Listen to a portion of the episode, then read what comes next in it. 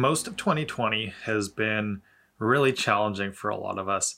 And I know that most of us have been going along with the joke on how we just can't wait for 2020 to be over. But if you look at it another way, we still have a third of the year left that we can really work on accomplishing whatever goals that we still have for ourselves. And I know this isn't really supposed to be a whole rah rah motivational thing, but just a point to keep in mind for yourselves as you go through this last third of the year. Think about what you've still got left in in you and in this year that you can turn things around.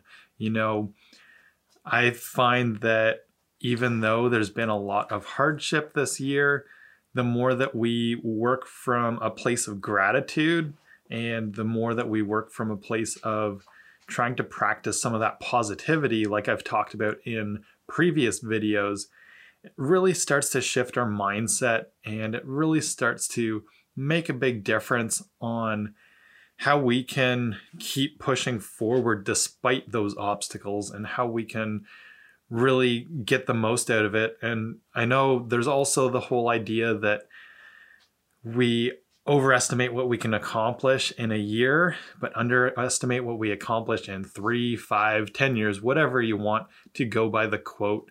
But there's also the idea that, you know, we can really make a big difference even in four months. We can get started on that business plan that we've had in mind, or we can start doing that exercise plan and not holding off for four months. You know, we're heading into the holiday season pretty soon where we've got Thanksgiving and Christmas and all of that stuff.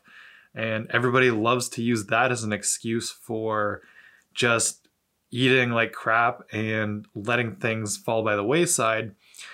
But we've still got that time where we can turn things around and be a little bit more routine and regimented with ourselves if our goal is around weight loss or our goal is around anything to do with exercising more. You know, things have a tendency to fall into place and work out sometimes even better than expected if you just keep working from that place of gratitude, that place of optimism. And it's been really challenging to do that this year because things have been so negative. You know, we've been bombarded in the media by a lot of negativity. Things are still very frightening. Things are very stressful. We're going into the fall and people don't know whether we're going to enter another wave of COVID spikes because of people going back to school and also the flu season hitting. There's a lot of uncertainty and we have to remember that it's not necessarily the certainty or uncertainty that's in our environment that's under our control to work on. It's all about how we control our thoughts and how we control our attitudes, how we control our actions, those things that we can actually dictate and not be such a, a victim to what's going on in our environments when we work more from that style of thinking.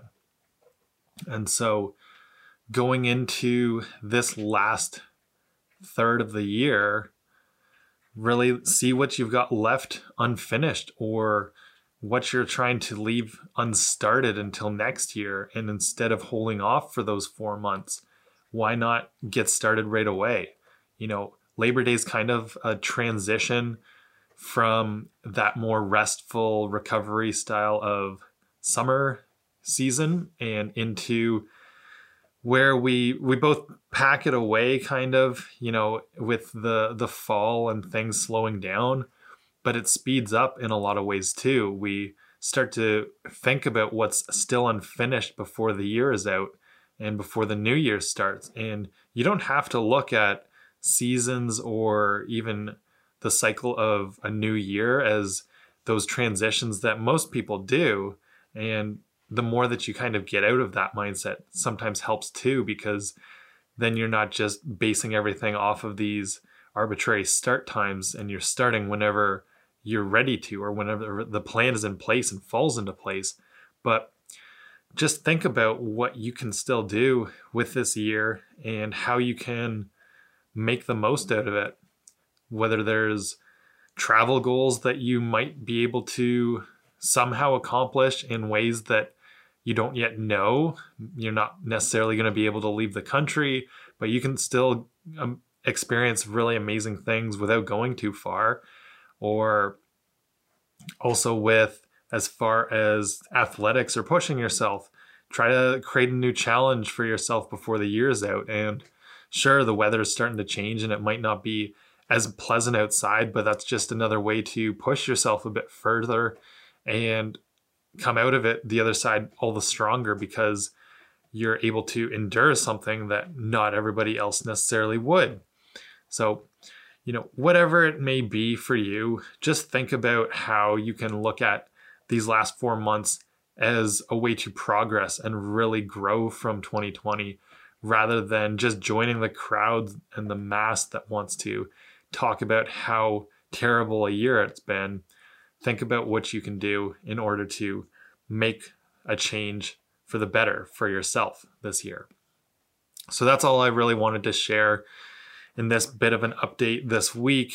You know, kind of in the transition myself this time of year, things are picking up and it's a little bit busier. So, still sticking to the goal of getting through. I've set the goal to do a video every week this year in case you're new around here on the Find Your Flow channel and you didn't know. And it's still going. And so we've got four months left of at least every week doing videos. And then I get to reevaluate whether it's going to be a little bit less frequent just so that I can maybe improve the production quality even further. With my packed schedule, it's hard to do more than just kind of the the bare minimum sometimes with these videos to get them up and get the information there.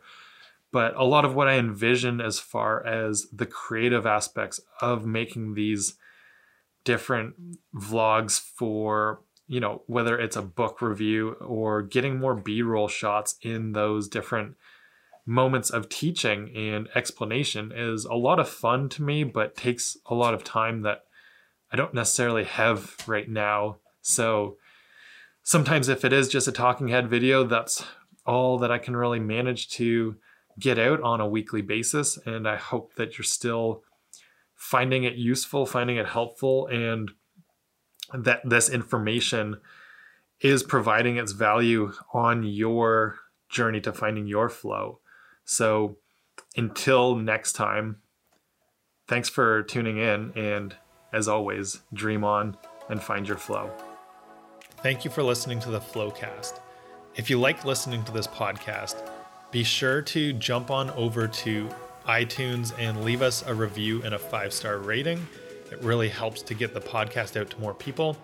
And download a few of the most recent episodes. That will also help to extend our reach. And of course, as always, thank you to FlowSpa for sponsoring this podcast. FlowSpa is Peterborough's wellness and float therapy center, offering the float tank experiences as well as massage therapy, infrared sauna, contrast therapy, and the Normatec recovery system.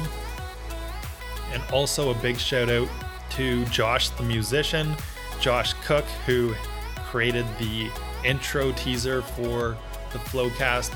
You can find him at joshthemusician.com.